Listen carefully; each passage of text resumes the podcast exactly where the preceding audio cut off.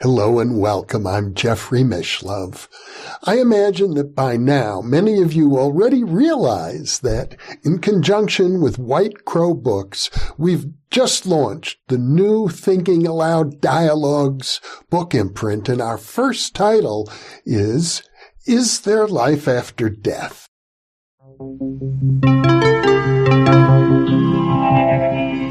Thinking Allowed Conversations on the leading edge of knowledge and discovery with psychologist Jeffrey Mishlove.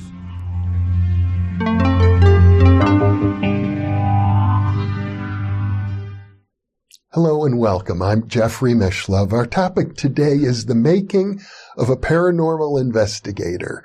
With me today here in Albuquerque is Robert Bigelow. Robert is the founder of the Bigelow Institute for Consciousness Studies. He also founded the National Institute for Discovery Science, and he was the recipient of millions of dollars in federal government money for a research program called the Advanced Aerospace Weapons System Application Program.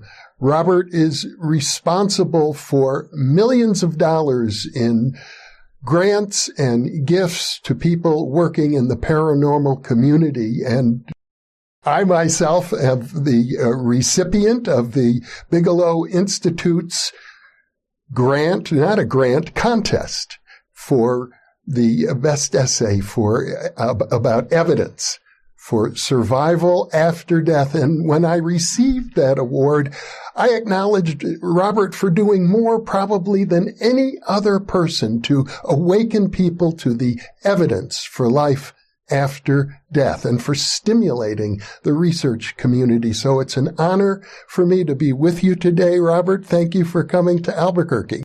Thank you, Jeffrey. You know, and, and I kind of look at you as the godfather of the all the entire field, you know, of consciousness studies. So you're a bit intimidating sitting here in my humble little little self here and being being interviewed by such a famous person as yourself. Well, I can sort of feel the same way. you are an intimidating figure in in your own right.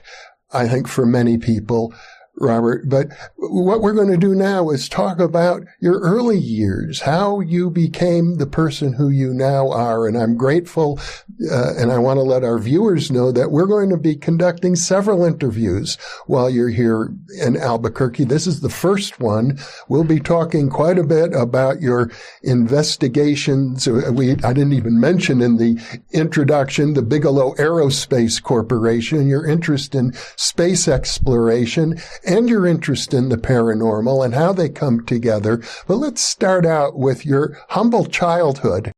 Growing up in Las Vegas at a time when the city, which is now over 3 million people, had uh, uh, just a few thousand. Yeah.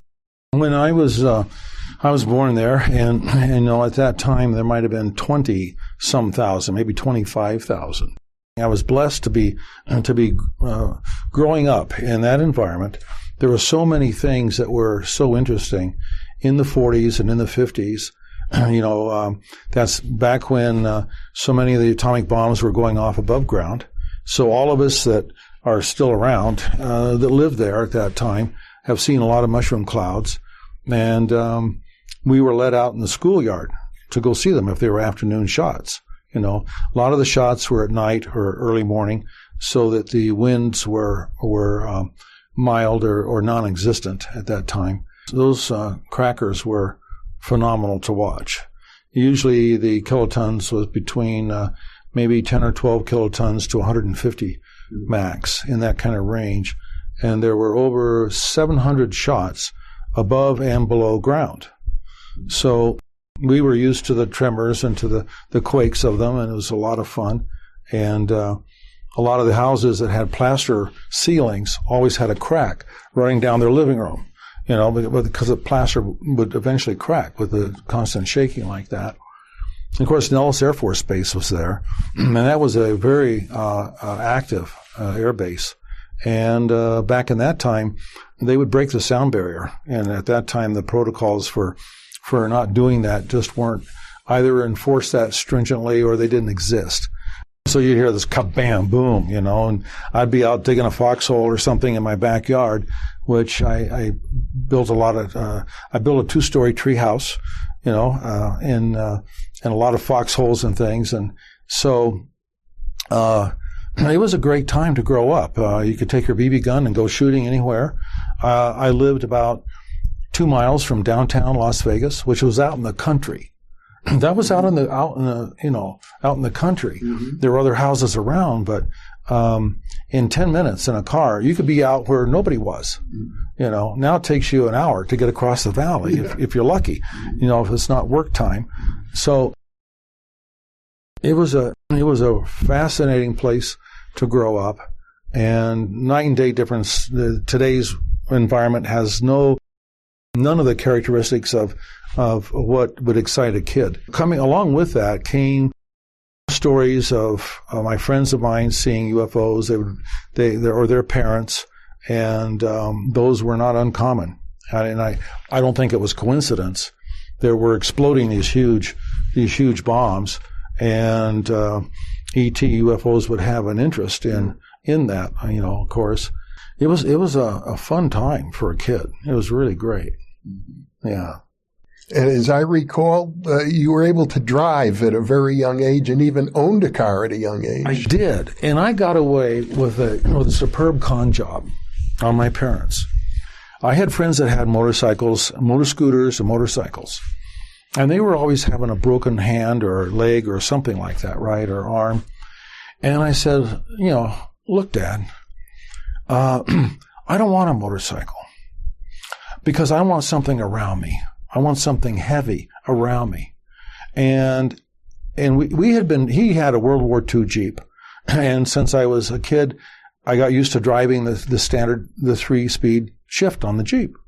And, um, even when I was about 11, I was alone in the seat. He would be next to me, but I, I wasn't sitting on his lap or anything. I would be alone driving that Jeep, you know?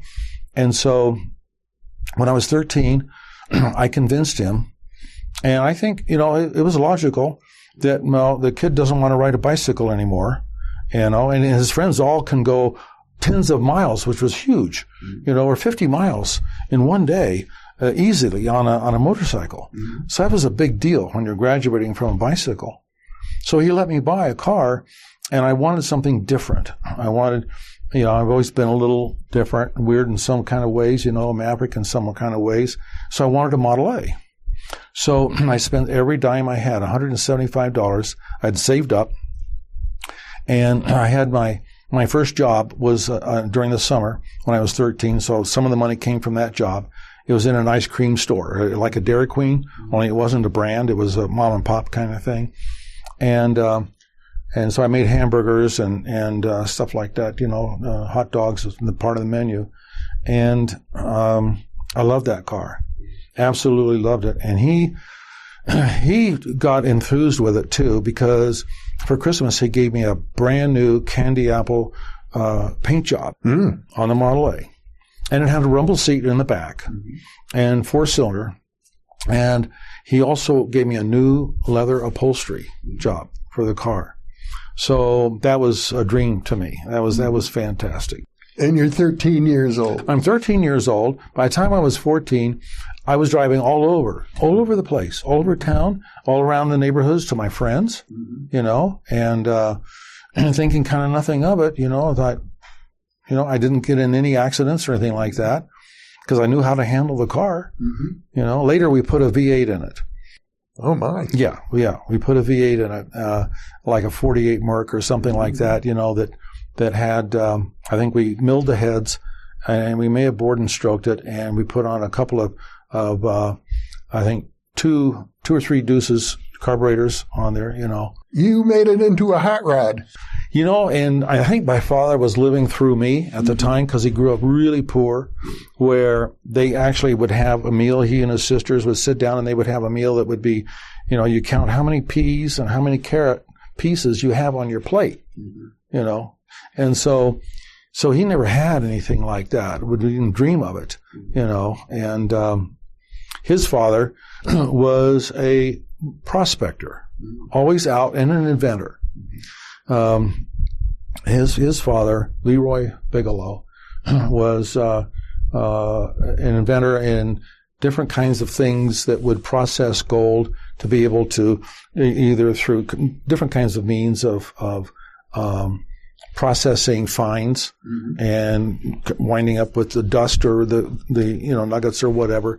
Most of the time, he didn't find anything, mm-hmm. but he was always looking, and so most of the time uh, there wasn't any money, you know, to support the family. So my dad was really enthused and with me because I was the only kid. I they, I didn't have any siblings, no brothers or sisters, mm-hmm. and so uh, I was blessed because we always played a lot of sports together and uh, did things together out in the desert looking for pottery or arrowheads or caves or anything, a rattlesnake, whatever, mm-hmm. you know. So uh, any interesting rocks or whatever. So it was. I was blessed. So, so it was a happy childhood. Oh yeah, it was. It was. Uh, it was hard to explain how how neat it was. Mm-hmm. Yeah. At the same time, there were UFO activities, and it's very rare, I suppose, that the people in Las Vegas saw all of these nuclear explosions. I grew up in Wisconsin. Of course, I've never seen an atomic explosion. Uh, but your parents or your grandparents, I should say, your grandparents who lived nearby had a UFO encounter uh, when you were a very young child. Yeah, they they lived. We lived right next door, immediately adjacent to my my mother's mother and father, my my maternal grandparents, and uh, he had given his two daughters each an acre right next to them. So. my dad and mother built a, house mm-hmm. on the acre that he give, gave my mother, and it was a blessing to have my grandparents there because they were neat people. Mm-hmm. So in 1947, I had just turned three years old, and um, it was in about early June of that year. They had a really close, super close encounter. And there was nothing to do in Las Vegas except go for ice cream cones, you know, or take drives someplace on, you know, if you're not working during the week, mm-hmm. you know. So um, so they had they left in uh, later afternoon, and they went up a remote road uh, going up to Mount Charleston, up to Kyle Canyon, and um, they were coming back down, and they saw this light, and it was kind of glowing, and uh, they thought it maybe it was a plane, and maybe then it kept glowing more and getting larger, and thought, well, maybe it's on fire and it was coming toward them. Mm-hmm. And it got to where it began to be obvious it was really coming toward them, and they pulled off to the side of the road. And just as they stopped the car, the the object filled the entire windshield up. And then at the split last second, they they could see as they're trying to duck, they could see this thing just take off, mm-hmm. you know, lightning quick.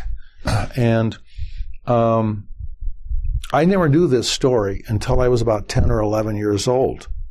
I didn't know it. I was three at the time it happened. I didn't know the story until I was 10 or 11. And so um, I did remember that uh, my mom told me the story, and she said they were late getting back into town. Mm-hmm. And I said, well, what, why? And she said, well, it must have taken your grandfather some time to, to get his composure, you know, uh, after that kind of experience. So, um, uh, but that's kind of relevant because you know, if you do abduction research and so forth, it's is you, missing time is important part of the calculus of determining did an event happen and all that. So then I went to my grandfather and asked him about the story, and he wouldn't talk about it. He wouldn't talk to me, which wasn't like him, but he wouldn't talk about it. And then I went to my grandmother, and she barely talked about it. She just mentioned just a little bit, not much of anything, like it was just taboo, or they were scared to to to talk about it or something. And I, and I think you know the the psychology of that must have been so impactful of that event happening, and I kind of maybe just kind of chalked it up to that. Mm. Um, so that was one one time that that happened, and uh, then later my mother was with them during daytime, and they saw a craft over over what was called Sheep Mountain, and they were in that vicinity, and um, it was large, and then it just disappeared. It didn't it didn't move. It was just gone, type of thing. So back in those years, those are my two family experiences, aside from friends of mine, said, "Oh, you know, I'm not supposed to tell you.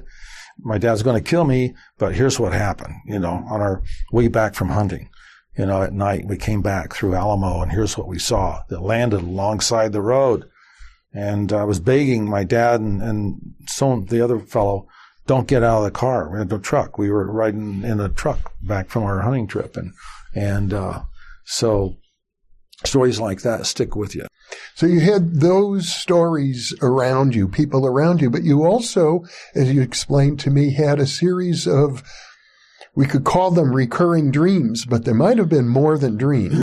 They could have been. I, I just, uh, you know, I don't have any evidence that they were anything other than dreams. It was just, they were peculiar because it was the same damn dream about five or six times over the course of months. So I'd be in my little bedroom on my twin bed, laying down sideways, and I'm looking at three figures in monk type of robes, or hoods. I couldn't see faces, appendages, anything. And there's three of them there facing me. And I'm thinking, what do you want? And why are you here?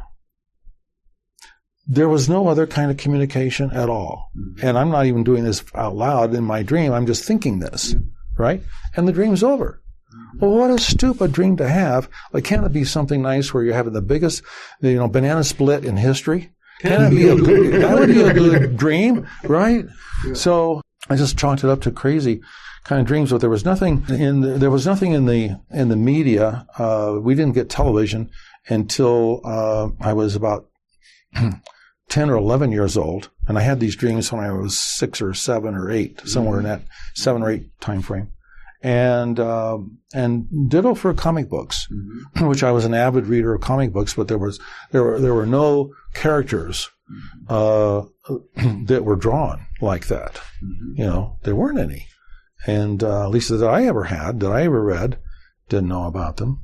So, so what it suggests to me is that very likely your your grandparents had more of an encounter than they remember, and that uh, it's possible that some entities from another realm were watching you ever since childhood.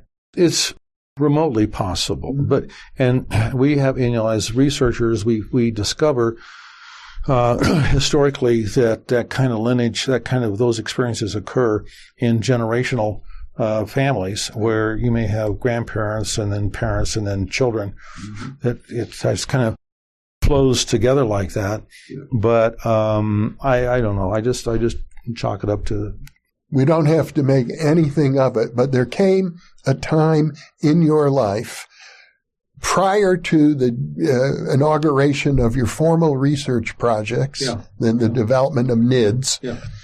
where you began a, a serious investigation of uh, UFO and, and, UFO contactees. Yeah. Uh, and to my knowledge, this is something that the world doesn't know about you. Well, at the time when I was 10 to 12 year old time frame mm-hmm. in there, my father began to read mm-hmm. about UFOs and, and he would read books that were authored by military people, mm-hmm. credible ones. And, uh, and I think he and my grandfather probably had a conversation about my grandfather's experience. Mm-hmm. And so, um, I think that's where he got that from. And he and I would, would talk about it when I was, you know, 11, 12 years old. And I would say, uh, uh, Dad, so Dad, would you, if, if, if one landed there, one landed out in the field behind our house, what would you do? Would you go, go up to it? He said, yeah, I would. I would. Now, my dad wasn't a bullshitter. Mm-hmm. He was a paratrooper in World War II. And he had uh, Bronze Stars, two Bronze Stars, and Purple Hearts, and he'd been through a lot. Mm-hmm. Um, and so uh, he was no nonsense kind of guy, and he just wouldn't lead me on like that. And I, I believed him. I believed that he would do that, mm-hmm. you know.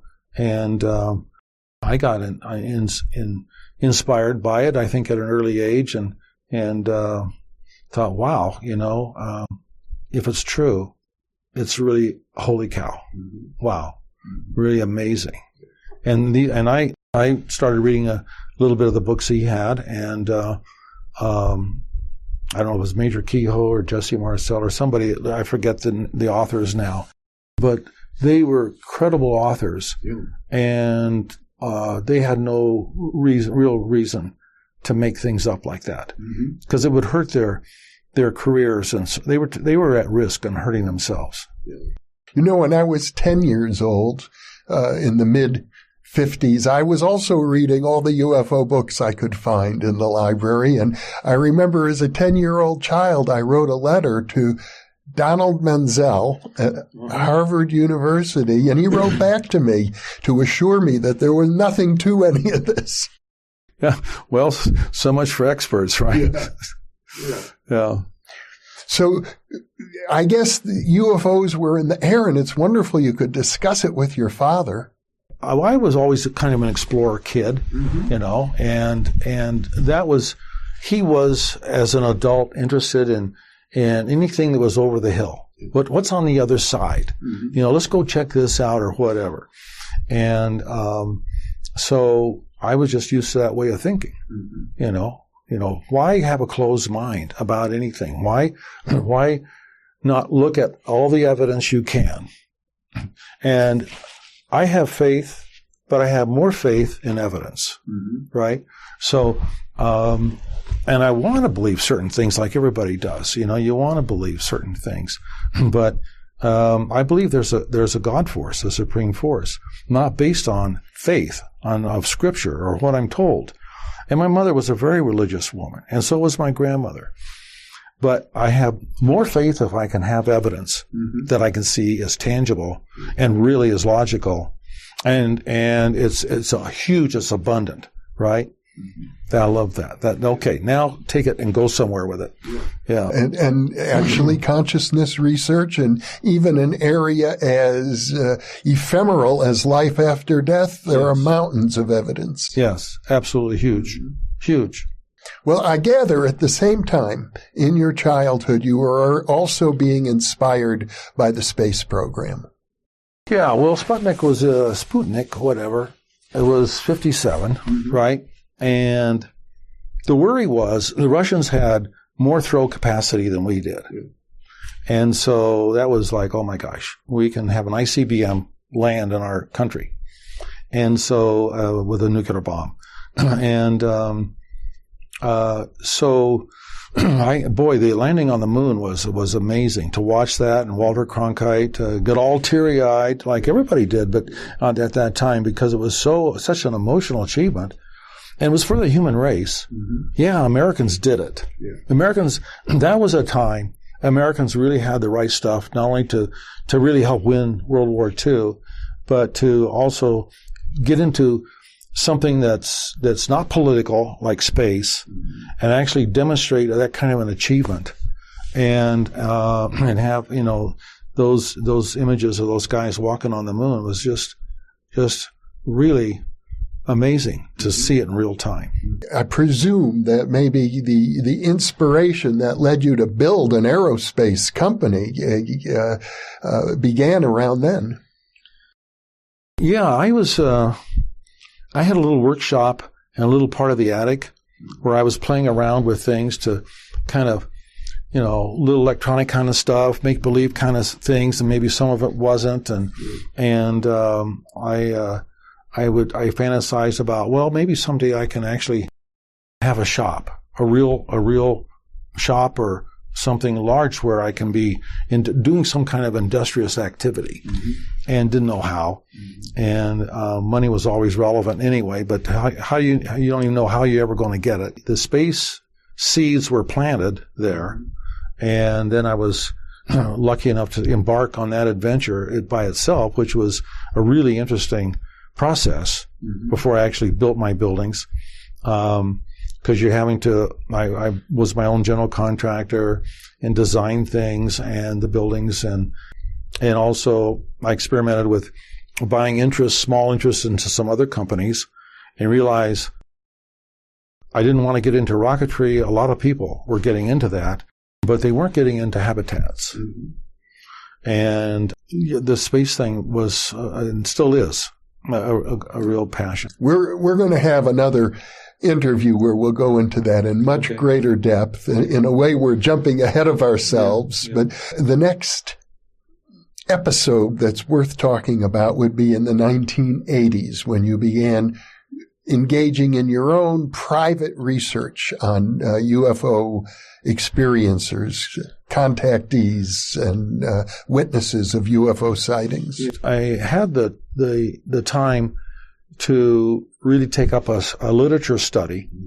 So, in order to understand what people are talking about, the cases, the who, the where, the when, the how type of things. So, I read every book I could get on my, ho- my hold of that was credible on psi and UFOs. And I read a book a week for a, a year, a book a week.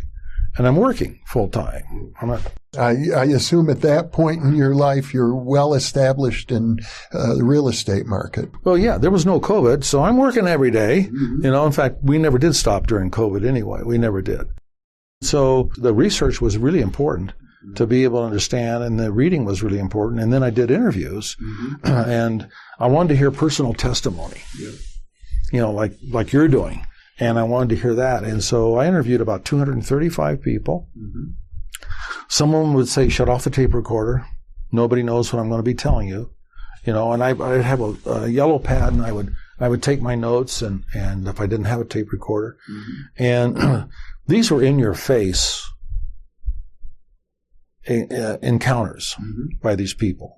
So these were, uh, all different kinds of, of really, uh, in your face kinds of, of, uh, experiences that these people had. And How did you find them?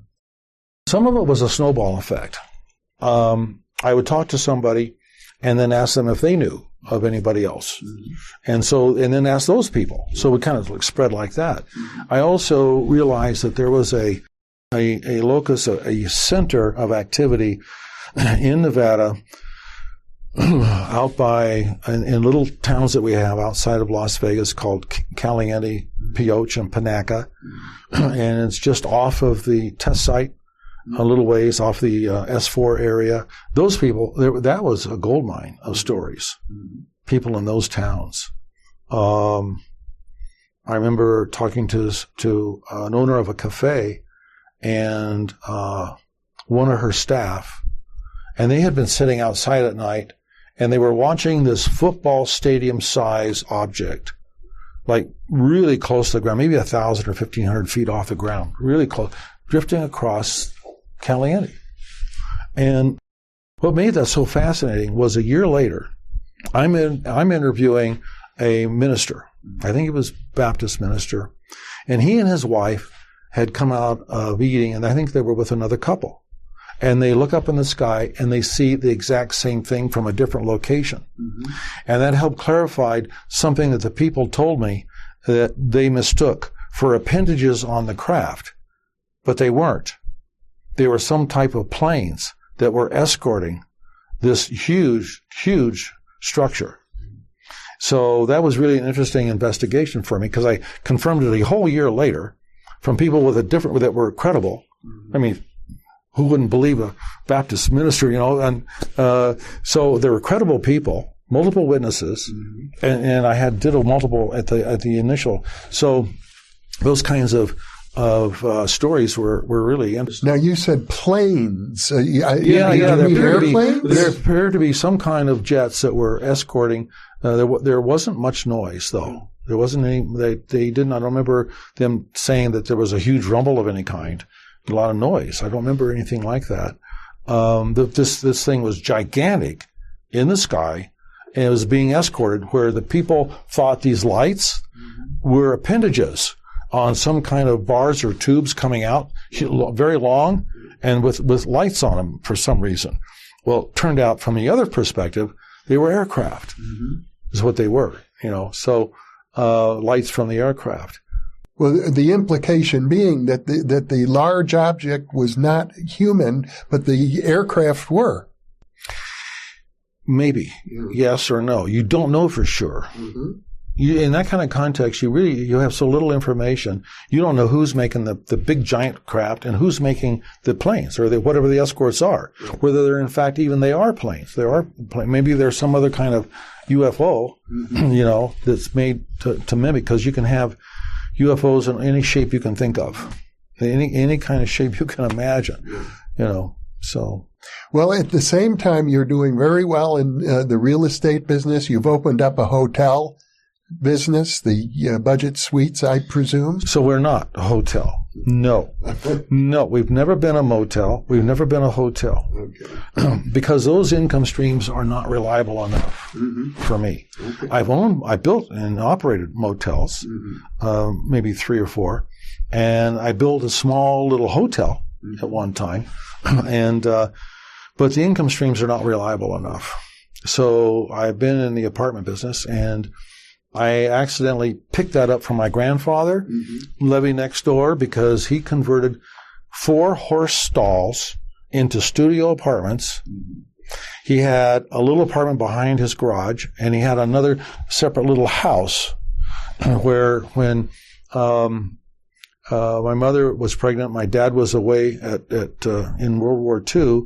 Um, that's where we stayed. Mm-hmm. And actually, I was born, and then that's where we lived until he came home, mm-hmm. you know, in, in 45. I was born in 44. And um, so my, fa- my grandfather was in the apartment business. Uh-huh. And I learned a couple really important things. Three, you can rent small places, but they better be clean. And, and, and it helps if they're already furnished, right? Mm-hmm. And um, you better be there to collect the rent. And if you have a vacancy, it better look good and you better be there to show it, mm-hmm. right? So no screwing around. So I learned that at a young age from watching him with his little, his apartments. Now, I don't remember where I heard this. Um, so you could tell me if I'm wrong, but somewhere I heard that you had the ambition to create an aerospace company and you knew that you'd need a lot of money to do that and you went into the apartment business with the idea of earning enough money to create an aerospace company, which I guess is what you did do. No, it was for survival reasons. Mm-hmm. Uh, so I, uh, I bounced around in college. I went up to UNR, I went to Southern Nevada University. I went to Orange Coast College. And then I found somebody that would keep me. That was ASU. So I spent three and a half years at Arizona State University. So I'm a Sun Devil. and uh, so during all that, I wound up uh, eventually getting married. And we had a baby and a little boy. And um, so, and then she's pregnant again as I'm graduating. She's pregnant again. And I have a, a Chevy that's paid for, and we had one thousand dollars, and mostly that was save money we saved from wedding gifts mm-hmm. that we that we got. You know, pass the hat around, whatever, and um, so I got a broker's license, and um, started working for a, a, brokerage company, and didn't sell much, and um, so I thought, well, I'll just go all in. And uh, so I opened up my own office, and uh, uh, I had a couple of salesmen, and I'm about 20,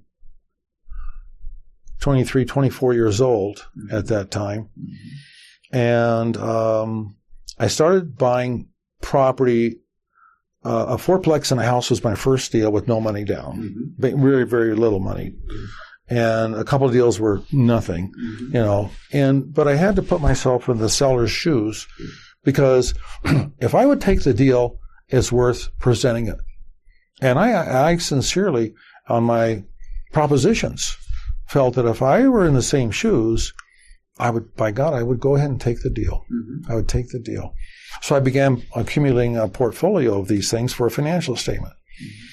And uh, so mainly they all cash flowed. They have positive net incomes. Mm-hmm. and so that's how I got into the apartment business um, because I had a family to feed. And I wasn't making it as a real estate salesman uh, well enough. Mm-hmm. It was not. It was not dependable enough income. But the apartment business obviously worked out well. Well, over a period of time, I got a general contractor's license and uh, I built uh, 15,000 apartments for my own portfolio. Um, and I began to buy other people's apartments. I bought 8,000 units that were other belonged to banks that they had gotten from in foreclosure, and and uh, you know maybe blocks of three thousand at a time or twenty four hundred at a time, uh, you know, and um, I got interested in a couple of banks, kind of thing. Um, so I, I I probably in my subconscious wanted to do something in science, mm-hmm. right? Not knowing exactly how, when, but it takes money, yeah. right? It takes more than, than it takes to feed a family, right? Yeah. So, um, and I, I, uh, was financially responsible in not having a high style of living. Mm-hmm. We lived off about 10% of the net after tax income. Mm-hmm. It's what we lived off of. So that there was a large amount to do something with, right? And um, so eventually uh, that was the aerospace, and it's uh, it's a big consumer. Well, and I gather prior, prior to building the aerospace company, you had founded the National Institute of Discovery Science, NIDS, yeah. after you had done a year's worth of very serious interviewing of contactees and reading the available literature. That's when you founded NIDS. Yeah. Yeah. I managed to, to meet a lot of the great researchers, you know, um, you know, John Mack, uh, I, I, supported him in some of his research, and Bud Hopkins, uh, Dave Jacobs, uh, uh a lot of the famous researchers, and um, and others, mm-hmm. and um, they were really quality um, people in the in the in the whole field of inquiry, and they they they have been around the block so much mm-hmm. and been involved in so many things. So I was, I sponsored everything crop circles, cattle mutilations, and oh boy, they can be really foul, you know, uh, like, and so, and, uh, um, sat at a lot of regressive hypnosis sessions, writing out questions, uh, where you have somebody that may have been an abductee, mm-hmm. you know, doing that kind of thing. Of course, uh, looking at a lot of photographs, um, looking at uh, doing forensics on uh, materials extracted from different places and so on. Usually, if anybody has anything, well, people say, "Well, you know, what what you you did you find did you come across something?" Well, it, the, the the question is is silly because the if you have if you ever have anything that's that's really more than just a piece of material, you're not going to say anybody that I don't have anything. But you're not going to say to anybody that you do because it could be confiscated. Mm-hmm. You know, it depends on the, on the the pedigree of where how you acquired it and who also had it. And at one time, was it the federal government's? So if it's one time the federal government's, all of a sudden you have it, and now you're the bullseye, right, on trying to extract it from you, right? And um, and so, in fact, that's why the government has very little. Mm-hmm. It's corporations that do. And because the FOIA doesn't work with corporations. That, that's the main reason. So, Meaning the Freedom of Information Act. Yeah, yeah. And so, uh, and a lot of people in government, uh, I mean, 99.5% know nothing. Mm-hmm. And that runs clear up in, in some cases, the President of the United States. Because that, that's on a need to know basis and what can they contribute to and why should they know just because they're an elected official. That, that subject is so huge and consequential that um, you can't always trust just an elected official.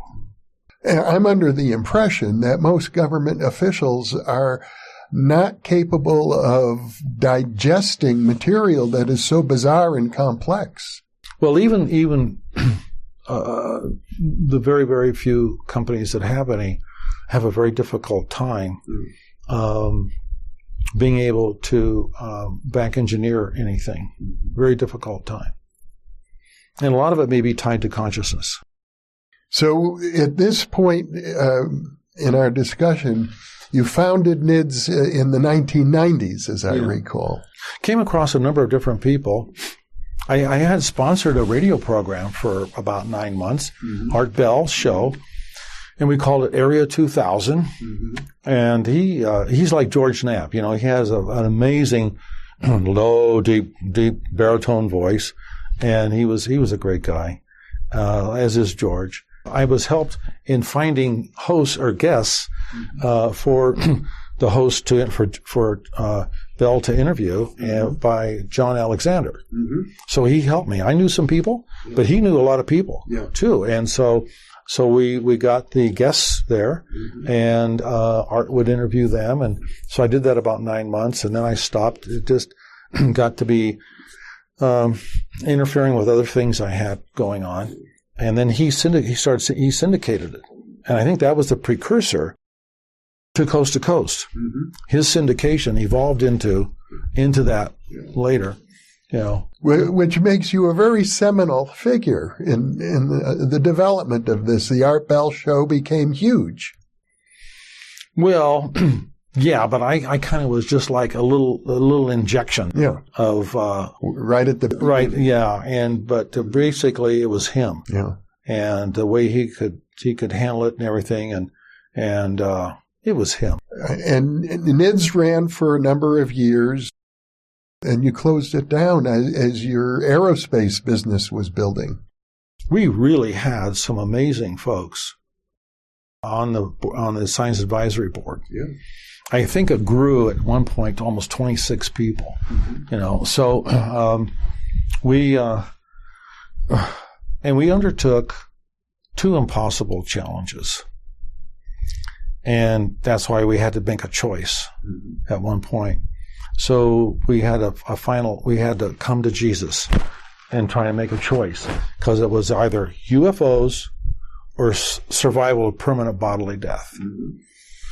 So the only the the hallmarks of mankind's two greatest questions of all time, other than God force. And Ian Stevenson was on our board, and and uh, Bruce Greyson, Emily Cook, uh, people you know were on our board. Jessica Utts. They were they were predisposed to the survival topic, obviously. You know, and I had guys, uh, I had uh, two astronauts on the board. I had, I had one or two people from CIA. I had uh, people that were medical practitioners, um, psychologists, uh, a one or two star Air Force general. Um, and everybody was, and, and people, the people from Los Alamos were, were great. They had, everybody had a personal reason, if, if not because they saw something that defied explanation in conventional physics or whatever. Mm-hmm. They had a close family member that did. Mm-hmm. So they had a vested interest in it. It was during that time I bought the Skinwalker Ranch mm-hmm. as a living laboratory, yeah. you know, which we owned for 20 years. And um, and again, that wasn't to publicize. Uh, George and, and Colin Kelleher and George Knapp wrote a, a book on that, and I played no role in that book. I um, that wasn't the purpose for me of, of buying the ranch or anything to publicize it or anything. I can understand why they did. You were interested in the research, not the publicity. Interested in the science, absolutely. Yeah, the research and the, and the consequences of what was going on, and peripherally with all the other ranches in the Uinta Basin. Mm-hmm. It wasn't just a Skinwalker location. Yeah.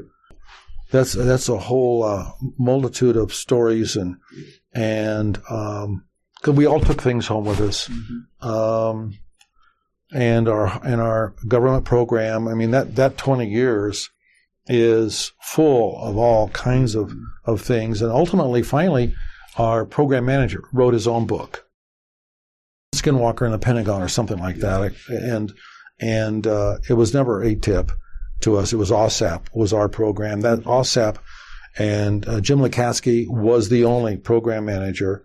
Uh, AAWSAP was what it, we always referred to It was, you could say it was an outgrowth of NIDS, uh, but NIDS had already closed down, if I understand correctly. No, I think we had a period of time where the Skinwalker was active because Terry Sherman came to our meetings and gave a lecture. The original owner of the ranch. Yeah, mm-hmm. yeah. He was the owner for a couple of years. Mm-hmm. Myers, I think, was, or other owners that maybe for 35, 40 years owned the ranch prior to, to Terry. And, and, uh, so we had people from the Uinta Basin, um, Terry Sherman and some other folks come and, and, and uh, I think a deputy sheriff, uh, and, and give us some talks mm-hmm. to the NIDS group. And um, Harry was there a couple times. Senator Reid. Senator Reid was there a couple of times. He had a he had a real interest in the subject, mm-hmm. and um, he took it very seriously. And as did uh, Senator Inouye and Senator Ted Stevens. Mm-hmm. Senator Stevens had his own personal sighting that was quite amazing. When you have something personal happen to you, you have a vested interest, right? You've got you got skin in the game. You have something at, at uh, that grabs you, mm-hmm. right? And so um, that was that was what was neat is that everybody we were all rowing the same damn direction. Mm-hmm. We were and we had to bifurcate our study, unfortunately, because we couldn't handle UFOs and survival all at the same time. We were we were we were drowning. Mm-hmm. We were drowning. Around that same time, you had set up a consciousness studies academic program in UNLV. Yeah, yeah. Uh, Dr. Raymond Moody, mm-hmm. he was, he was, uh, we had, uh, uh Charles Tart, Charles Tart, and Dean Radin had been there. Well, Dean Radin was worked under under uh, Raymond. Oh, Dean came in. He was he was uh, Raymond's assistant, mm-hmm. and Dean um, uh, was a faculty member uh, for us. Mm-hmm. Raymond was to do research and go ahead and write books and to teach. And and so we lasted for about I don't know maybe four years or mm-hmm. something, and um, and then we moved on.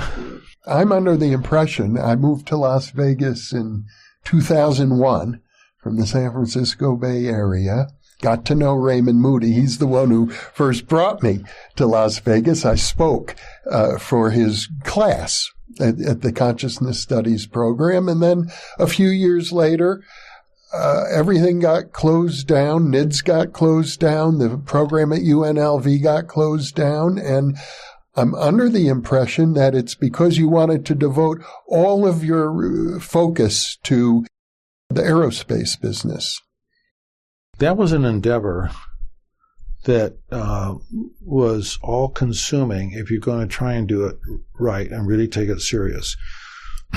and you talk about this, you know, we're going to be talking in more depth about this subject, but um, after looking at other companies and buying into some other companies, and uh, and then stumbling upon uh, story, I think I I, initi- I, I discovered the the existence of expandable technologies from a story about how Congress had cut NASA's program. The ISS, the International Space Station, was just in its very early formative stage of of development, and we we didn't know anything about habitats. I don't mean Bigelow. I mean NASA, mm-hmm. right? We didn't have any. The Russians did. Okay. the Russians did. They had the Almaz, which was uh, in 1970, 72, was a two-man spacecraft. I think they launched one. I saw this, the other one that was uh, Hangar Queen, which I think they were willing to sell me at the time. Uh, this was back in 2002 when we first time we went over, um, looking for hardware and stuff, and um, and and so um, Congress wanted NASA's exclusive focus to be on the ISS and not monkey around with something silly like an expandable habitat, you know, and, um, and all the early astronauts couldn't understand what the hell you need all this room for. Because these are guys that flew in Mercury or some other little cramped kind of thing, you know, where you couldn't squeeze in a small cat. You know, it was they were right there in this thing because they're used to flying fighter jets. These guys, the Mercury Seven and all. I mean, these guys uh, talk about guts, right? They were all one of a kind, you know. Just, just uh, so they're thinking, oh, what are you going to do with all this room? Well, there are really good reasons why you need it, but um, so NASA, so uh, NASA's program got cut.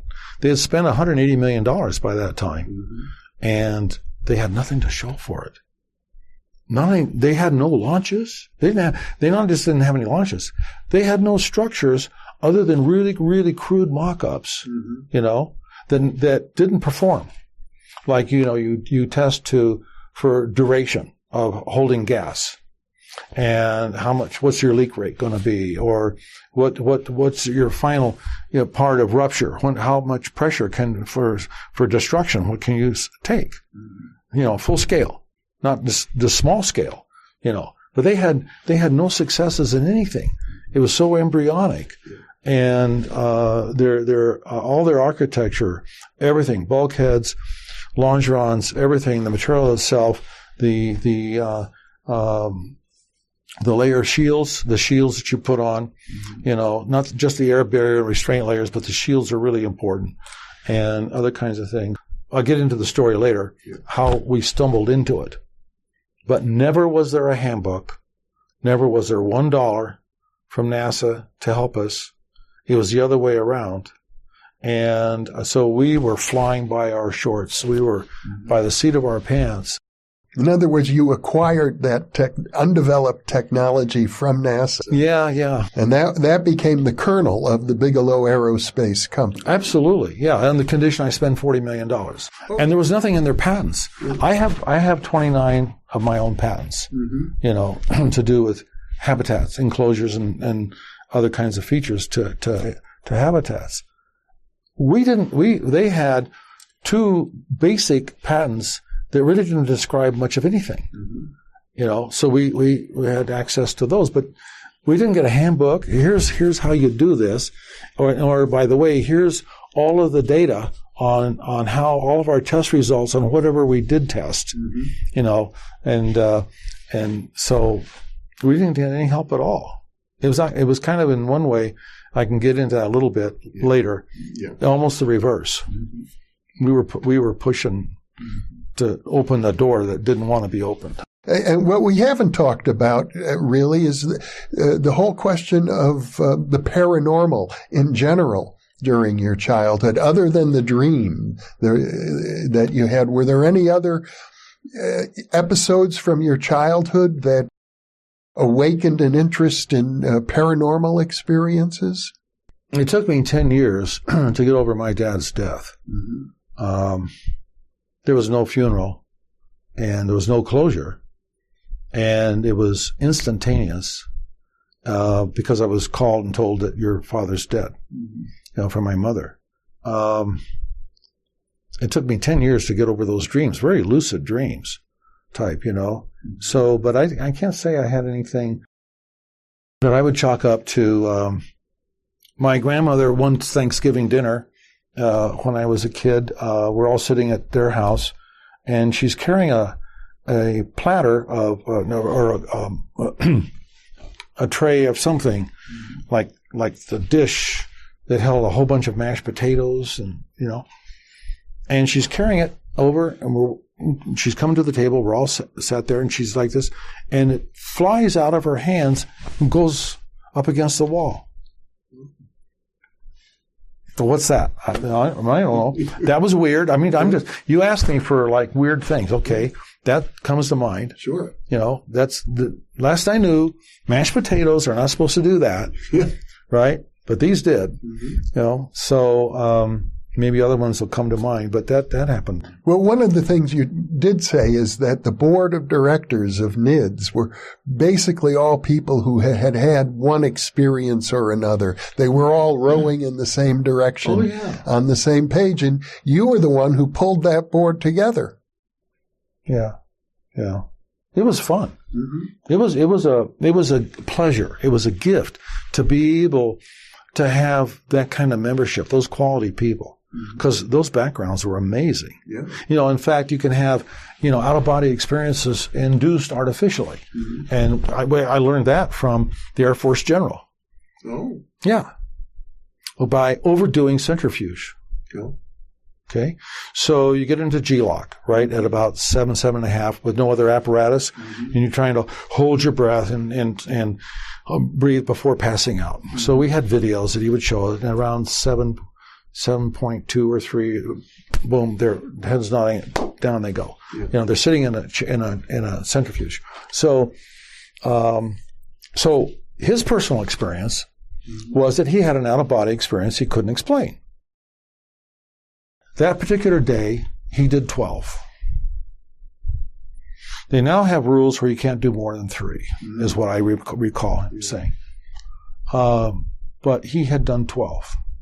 He gets out of the capsule, a centrifuge, you know, and he's not in his body anymore. His body is in, still in the process of getting out and stepping onto the platform, mm-hmm. and but he's up above his body and he's watching himself walk down the hall- hallway. And he's aware of what's going on in rooms alongside this hallway. Mm-hmm. He's aware of people. He's hearing conversations and so forth. And as, but he shouldn't be able to hear. He has an awareness that's not a normal human awareness because of this out of body experience. And it's not because he almost died. This is artificial, induced, artificially induced. He goes all the way down to the end of the hallway where his office is, opens the door, and, and his body opens the door. He goes right through the walls. Okay, he's up in like in the ceiling, Yeah. you know, and the body opens the door, closes it. The body walks around to his desk, and as soon as the body sat in the chair, he slammed into his body. He came back into his mm-hmm. body. His consciousness did. So there's that's one example, one way I know of where you can artificially induce out of body experiences without using drugs. That's quite amazing. I'd never heard that story before. Kind of unique, I guess. But so you pulled together a, a group of people, leading figures in science and in government, to explore, uh, well, discovery science can mean many things, but certainly the paranormal was your main focus at that Well, we point. had uh, guest speakers. Yeah. John Mack was a guest speaker. Uh, we'd have people from the sheriff's department uh, in the Uinta Basin. In fact, most of our uh, really interesting stuff came from deputy sheriffs and and, and uh, you know police that that we we gathered information from BIA officers, Bureau of Indian Affairs officers. Um, but the boy, some of the stories you, you want to stay grounded in the real world. And in my case, it was business endeavors, aerospace endeavors, and whatever, you know, because you're dealing in a whole nother reality, right? And you don't want to let that other reality start to seduce you and compromise your thinking and fuzzy up what what you have to live in is this world. This this world, this dimension is what we're in so far, right? And you know, I want. I'm, it's interesting to get to where we talk about other dimensions, right? We'll get into that. Right? Yeah, yeah, yeah. And uh, but you got to stay grounded. And um, so it was just such a pleasure to to deal with all those kinds of people. Um, that were, you know, they were folks that had been career people in the intelligence agencies, intelligence. So we worked for the DIA. We were card carrying members of the Defense Intelligence Agency as a contractor, right? So in in the AAWSAP program, okay. yeah, that's that's DIA. We were we were just contractors. Yeah, but, no, but to be clear, the AAWSAP, the Advanced Aerospace Weapons Systems Application Program, if I understand correctly, was uh, instituted under the auspices of the Bigelow Aerospace Corporation. There was there was a uh, a down select for that. Uh, we had advantages other companies didn't have. Yeah. So we were that's why we were selected. Right. We had the living laboratory of the Skinwalker Ranch. Um, we already had a history of accumulating uh, the best uh, science uh, people. Um, you know, Jacques Vallée was on our board, and the best science people in the UFO field there that there there there were at the time in the United States.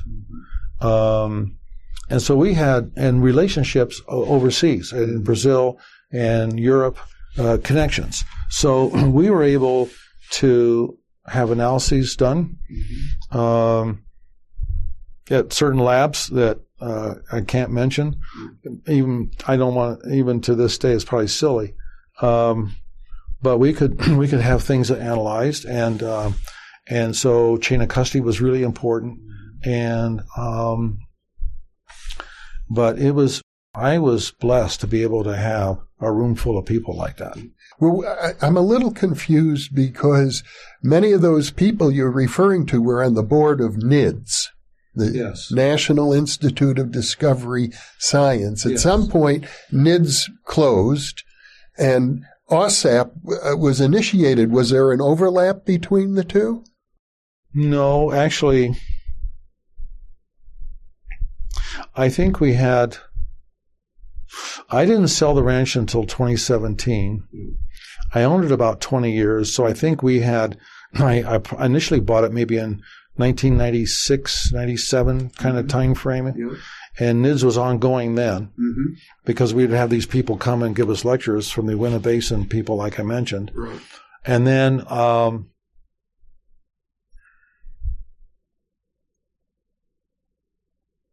we had already been doing a lot of, without the AAWSAP program, we were already, uh, I was supporting uh, research on to cattle mutilations and crop circles and other kinds of field um, crash retrieval cases, uh, like I did, uh, I sponsored, um, oh, New Brunswick, the, the fellow um, UFO researcher, he's passed over now, uh, Stan Friedman. Mm.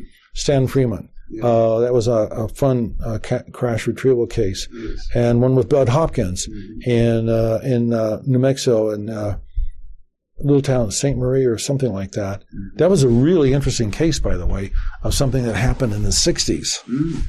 and uh, and we were able to talk to people that um, like the dispatcher and other people, and some other ones just kind of disappeared you know, but that was really interesting too. But, um, so I, the AAWSAP program, I think you're right. I think NIDS had closed by that time. And, to be specific, NIDS didn't close except for the fact that you closed it. Right. It was your decision. Right. Right. Uh, yeah, it was. And I, I can remember that we we kind of, I, I think there was a consensus that we needed to be moving on. And there was kind of one conclusion I had come to. Well, there was a couple things that I was talking to people about during the NIDS, uh, during that time. The, the graph I've told you about, the dichotomy between the incongruity of mankind mm-hmm uh, if you're to graph mankind's appreciation, that's growth, I mean, in spirituality, mm-hmm. um, concurrent with mankind's appreciation and growth of technology, uh, not only do those lines never meet, the spirituality just kind of bumps along the bottom, up and down, up and down, up and down. And the technological one uh, slopes and starts to go vertical and then starts to go hypersonic. You know, you're jumping, right? And that I thought, oh, wow. And this is, I'm going back 25 years. Mm-hmm. And I thought, oh gosh. And I talked to a couple of folks about that and on our board and, and they said, oh yeah, um, that is a, it's going to be a huge problem because we could be the Klingons, mm-hmm. right?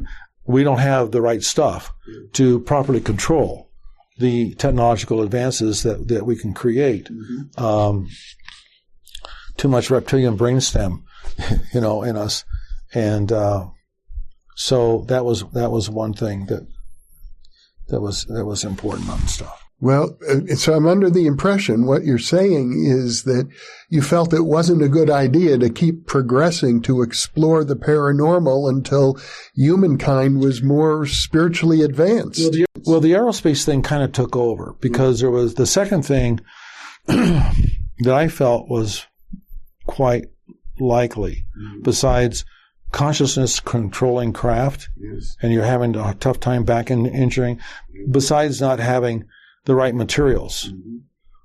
Well, I felt that uh, we where is it that we we don't have any industry in orbit. So before the aerospace company was really uh, going much at all, um, and I was, I was kind of maybe in the late '90s investigating, getting into, it, but not knowing. I, I thought, well, what if amalgams and other kinds of composites were were uh, um, birthed in a microgravity environment? Right. And uh, we don't have any of that, yeah. you know, so we're not able to get uh, 80 layers uh, in in a you know in a, a tenth of a millimeter mm-hmm. strata and and and which we couldn't duplicate, or the fineness or the purity of some some materials, right, that we couldn't duplicate.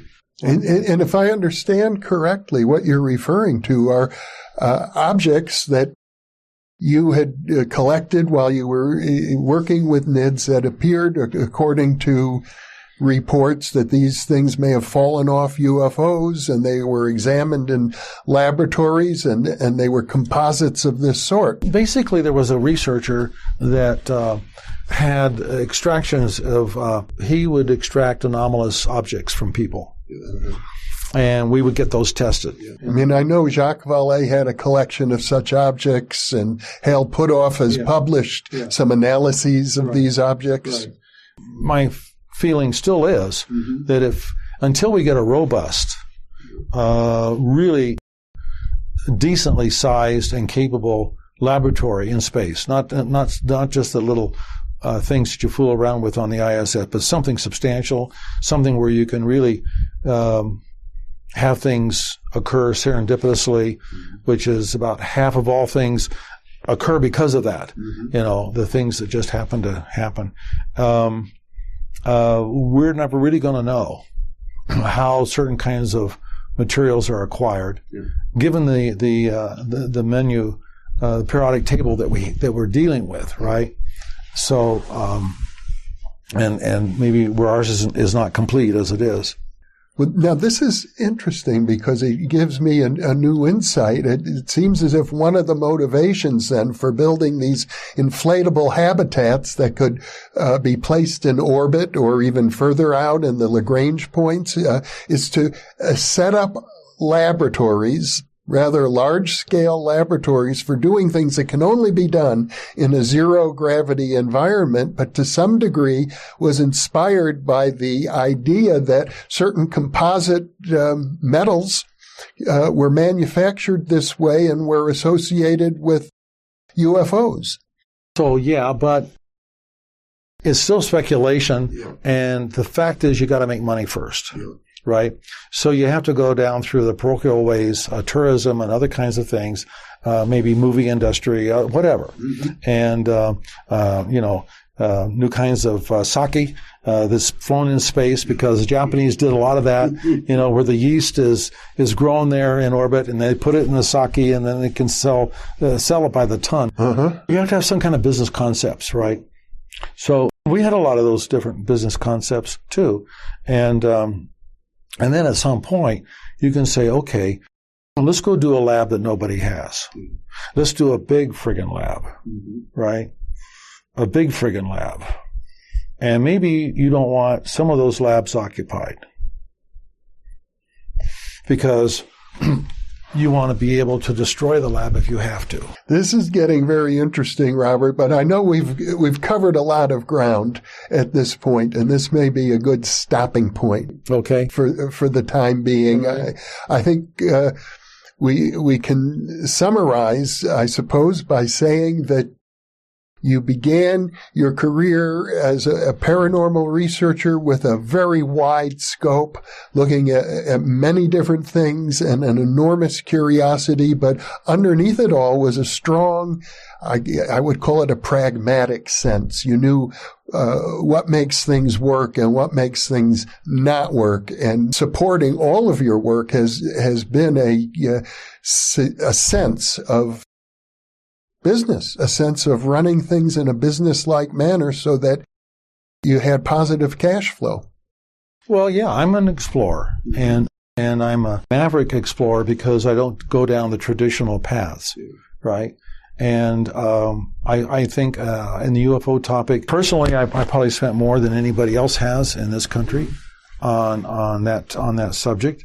Um, but uh, it, it, gives you back is it's not all a one way give give give kind of thing because you're taking back the adventure. Mm-hmm. It's what you're rewarded with. The people you meet, the what ifs, and it can lead you unto other kinds of things that oh my gosh, all, all of it starts to fit together. Yeah.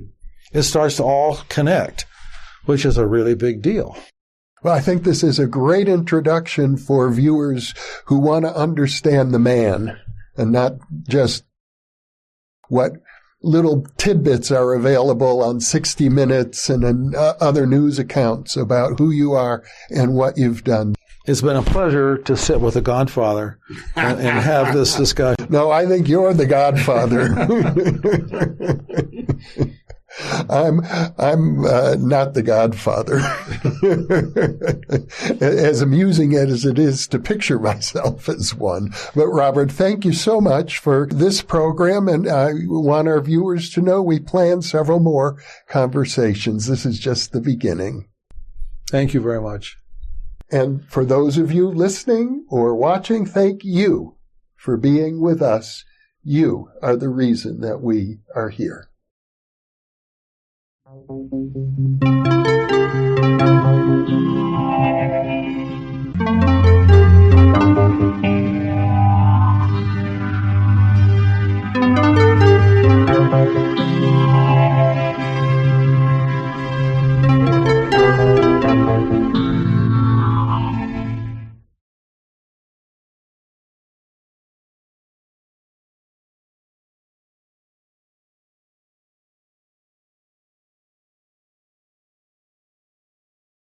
We've just released issue number two of the New Thinking Allowed quarterly magazine. You can download a free copy at the New Thinking Allowed Foundation website, newthinkingallowed.org.